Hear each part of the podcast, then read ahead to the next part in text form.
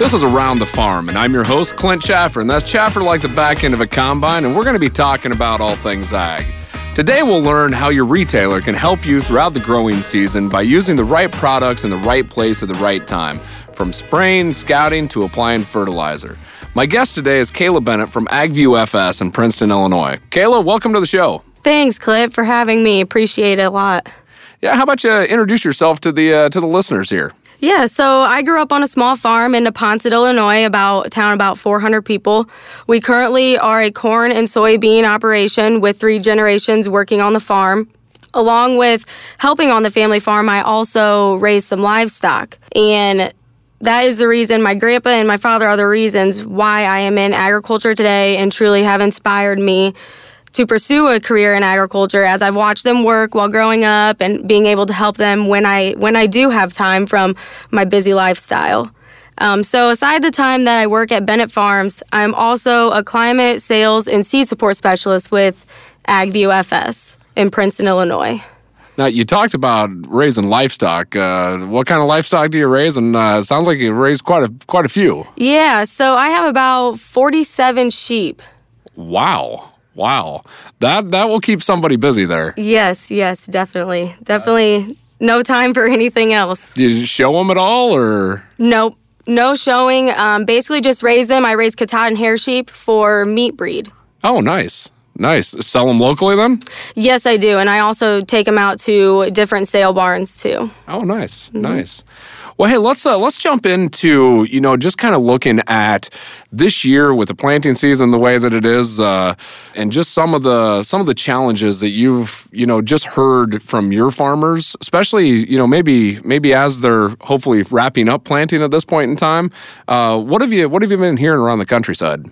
So it's definitely been a very difficult year trying to get things done in such a short amount of time. It seems like once we get in the groove of things, it just starts raining again, and then we're out for a few days. We haven't really been able to get too much checked off the list.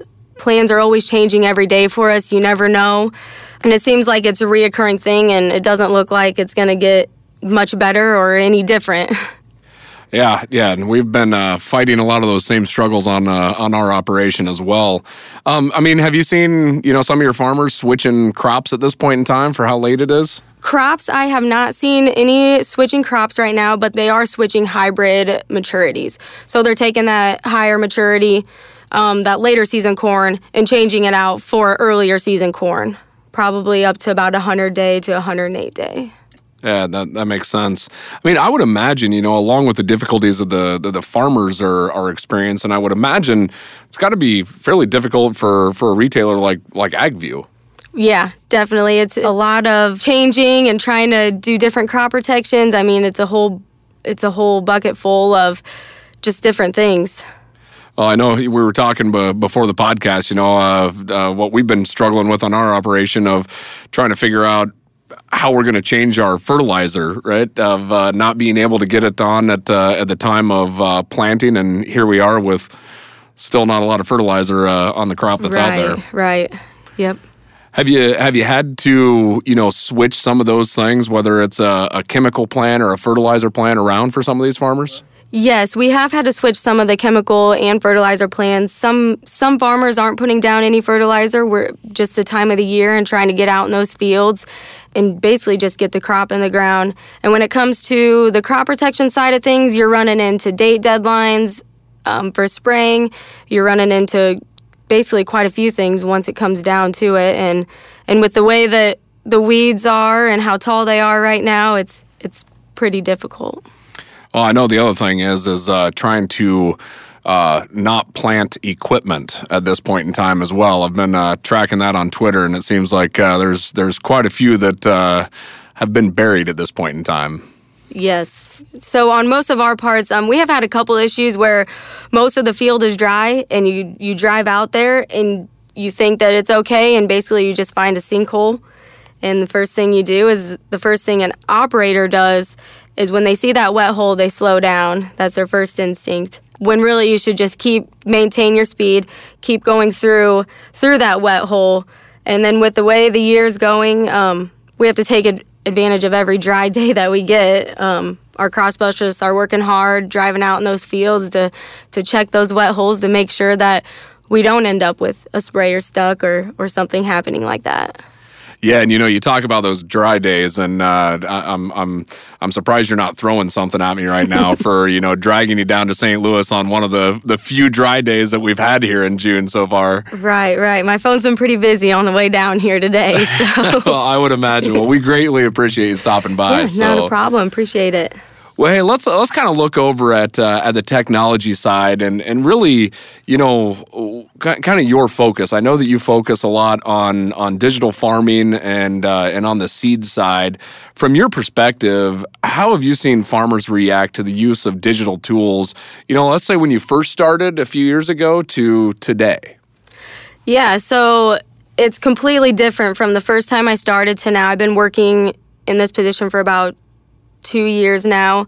Um, when I first started out, I had a lot of no's, a lot of no, why do I need this? Am I I'm already using a different program or database. What do I need what do I need this for, etc. things like that. To now where I've turned all those no's into value for the farmer by showing them what the technology can actually do on your farm and what it's capable of showing you too.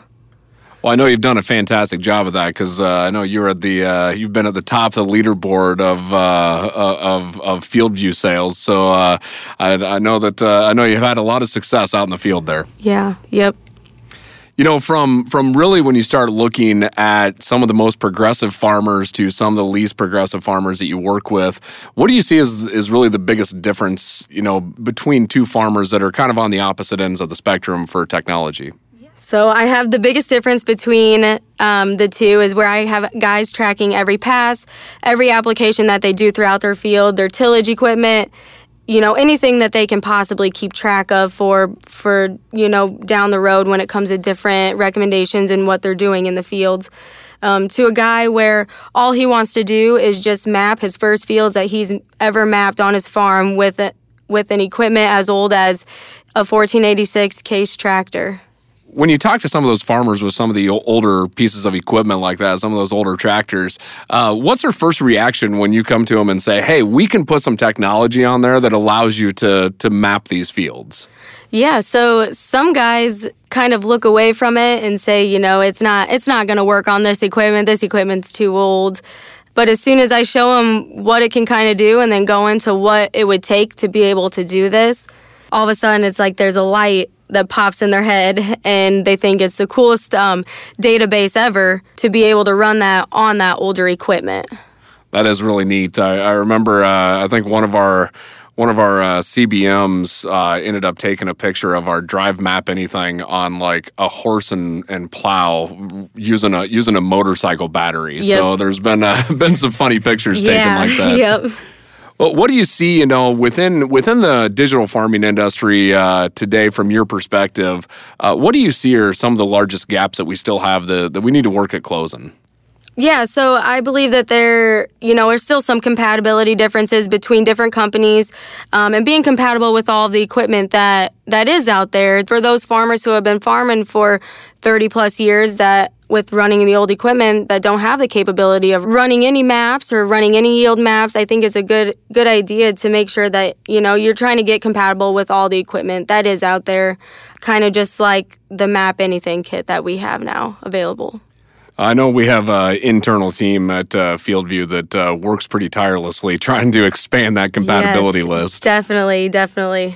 You know, and they've uh, done they've done a great job doing that too, which I love that that is that is fantastic to hear. So I know uh, that they will appreciate hearing that. So, you know, when you're when you're thinking about compatibility, how have farmers reacted? You know, when they when they need to put different cables in, or they have to put you know different pieces of equipment. Are they usually pretty open to to putting that into the cab? So most of mine, yes, they are actually pretty open. I've run into a few where they don't they don't want the extra harnessing or running the iPad um, because they're already running different monitors. So basically, they'll just tell me they'll keep running the monitor in there, the same monitor, and then I just pull the information off of there. Gotcha. How about, uh, you know, are you starting to see a trend of farmers asking for data collected from, let's say, your sprayers that are out there running in the field? So I have a few iPads that are out there running in sprayers now just to to beta test them to see what data we are collecting, how it's going to be sent to the farmer. And basically there's a few customers that I am working with that I'm waiting to see kind of their feedback on stuff and see how they like it and what they actually want to use that information for. Yeah, that makes sense. That makes sense. You know, we talked about you know what are some of the gaps. Uh, what do you what do you see are the are some of the biggest opportunities for digital ag? Uh, maybe solutions uh, that, that haven't been uh, haven't been created yet, or or things that you're starting to see farmers starting to ask about. Yeah, so one of the things I have been doing this year is getting a lot more advanced seed scripts out there and getting farmers running different different population rates, trying it out, and basically just to get some feedback. And I know one thing that they I've had quite a few that really want is to be able to put more than just one hybrid in with the planting prescriptions, in which I'm sure that there's quite a few out there that do think about that. But that's a lot. I mean, I get I get it all across the board. I have great I have great customers that give me a lot of feedback they really come to me and say, hey, I, I want this to be changed, or you think you could get this to be changed? And I take it right back to my CBM and hope that he passes it along to the customer success team or back to the climate office. Nice. Uh, how's your how's your experience been uh, working with uh, climate support? Really good actually. I have there's one person there who actually supports me um, answers his phone all the time and is a great great i mean anytime i can call him at 8 o'clock at night and he'll still answer his phone even when i'm out in the field with a customer well that's good to hear that's good to hear you know, when you when you have those uh, have those enhancement requests, you know, you kind of talked about that, you know, passing it through. Um, have you seen any uh, any of those requests uh, actually come to fruition uh, within the uh, within the software? I have saw a few um, when they brought out for sprayer types. I do have a few guys that do run the iPad in their in their sprayer in their tractor sprayer that wanted to track wind speed when we were able to spray um, you know, the, the, those dicamba products and keeping track of wind speed and all that that you can put in there. So that's a really good overview. And another thing is being able to view in the cab app all of your fields and basically viewing the yield analysis portion in the cab app. Nice, nice. So it sounds like some of those enhance and, and you know some of those uh, uh, requests have started to started to trickle into the into the software. Then. Yes, yes, definitely. That's great to hear. Last episode, uh, we ended up speaking to a drone expert and just kind of talked about how that technology is starting to get even uh, even more immersed within the in the digital ag space. Have have your farmers started, you know, flying drones or starting to request drone flights? So in our area, it's not really as widespread. We do have some drones, but not necessarily that is used for imagery purposes. Mainly, we use our drones, you know, a few times a year to check on fields, an area in a field, with a grower or just, you know, the crop specialist is out there by ourselves. And basically we're just checking, you know, for looking at wind damage after a storm to kind of get a get a hold on what all the damage was um, or something you know along those lines of of using those drones for and we're starting to use them more each year to kind of get into the grower face and and going out there with the grower and basically just flying their field and talking about what we see out there, what damage if there is any, maybe some areas that we need to go check and, and walk out there. You know, when that corn gets above head height, you can't really see to get a grip on too much damage that is out there. You know, if there is any, um, and and things like that.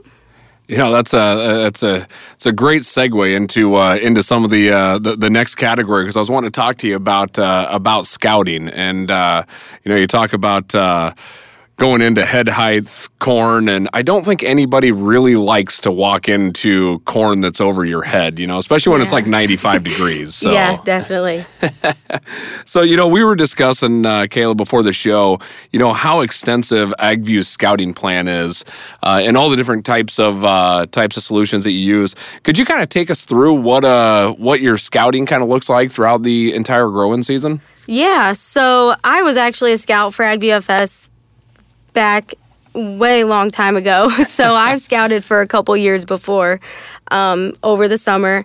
And basically, a typical week for a scout looks like you know, you start off with Monday morning training, you go over what you might be seeing out there for this upcoming week, what weeds are new, what what bugs you might be seeing out there.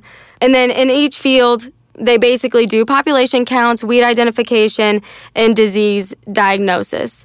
So they're out there looking for you know, for anything that's un- unusual or out of the ordinary in those fields. We use a couple different scouting apps we keep track of that generate reports for those farmers, and those reports get sent to the farmers and the crop specialists.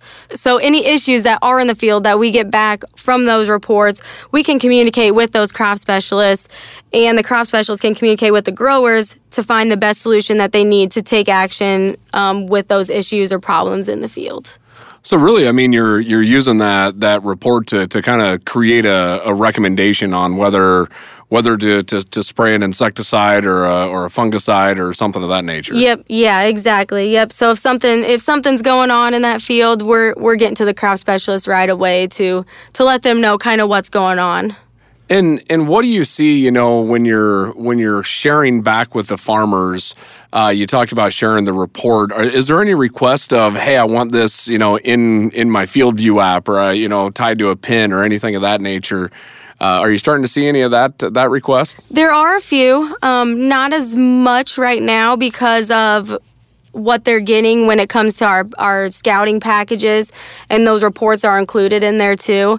I personally go out and and walk some of the farmers' fields just to use our scouting pins and and just take note on kind of what's going on out there. So then it shoots straight to their climate FieldView account, and they're able to pull it up right then and there and see. Yeah, we've had a lot of a lot of feedback on that. That uh, kind of proof you were out there, right? Uh, yeah. Of being able to see that on their phone or on their iPad. Yep, you know exactly where you're at, what time, the date, and everything. Yeah, absolutely. You know, uh, when we start thinking about about this this weekly plan of the of the scouts, you know, from a field perspective, how many times a year are you are you going out and and scouting, you know, one particular field? So, usually it depends on our scouting packages. We offer two. So, one of our scouting packages is once a week. So you go out there to that field once a week, you generate a report, and then you come back again the next week. Or we have our, our other scouting program where you're out there basically every two weeks scouting that field. So it just depends on once you get to black layer, usually, you know, or once the milking stage is done, we're done scouting scouting that field basically. So it really just depends on on um, once we get started in a year like this year, you know, once the corn gets in the ground and you know Mother Nature lets us in back in the fields, um, it kind of just depends how many how many times we're able to get to that field. So I mean, that sounds like a that's a that's a that's a pretty extensive scouting package then, especially on a weekly basis. Yes. Yep. Um, our scouts usually do about three to four thousand acres each week. You know, they're checking they're checking each field for all those insect issues, weed issues, um, anything they can find out there to take back to the grower. Now, do you ever get calls from farmers? You know, uh, maybe requesting that somebody goes takes a look at a at a specific field. Maybe it's after uh, after a storm comes through, or maybe they're hearing neighbors talking about uh, about diseases or bugs that are coming in. Yes, we do. Um, you know, and it's it's not just you know our scouts that are getting getting asked as a crop specialist too, getting calls to go check their fields, and that's just another way to use those scouting pins that FieldView does offer to take a picture, and then that grower can actually see see that area in the field. Well, as as we mentioned before, you know, once you end up uh, getting that scouting report, you can go out and you can start making, you know, recommendations. I'm sure the crop specialist and the farmer are are there trying to uh, to work that plan out. Uh, and I also know that you know, fertilizers is is kind of a main topic, especially when we start into uh, late season uh, applications. Have you started seeing farmers kind of start working towards late season applications of nitrogen versus, you know, anhydrous or or you know, it, you know whether it's fall or spring? So yes, I have seen um, a few people who are pulling back their nitrogen that they do in the spring because they're just not able to get out there and they just want to get out there and basically just get the crop in the ground. So there are some switches right now, but as of right now, it's it's hard to tell kind of what's going on. Um, you know, once those crops do get put in the ground.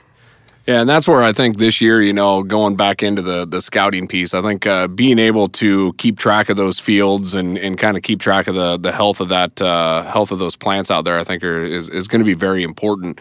Do you use any of the any of the satellite imagery uh, within FieldView to to you know whether pinpoint out any locations or keep track of anything? So, yes, we do use some of the imagery to go through um, kind of what's out there and just to get an idea where we need to go in that field.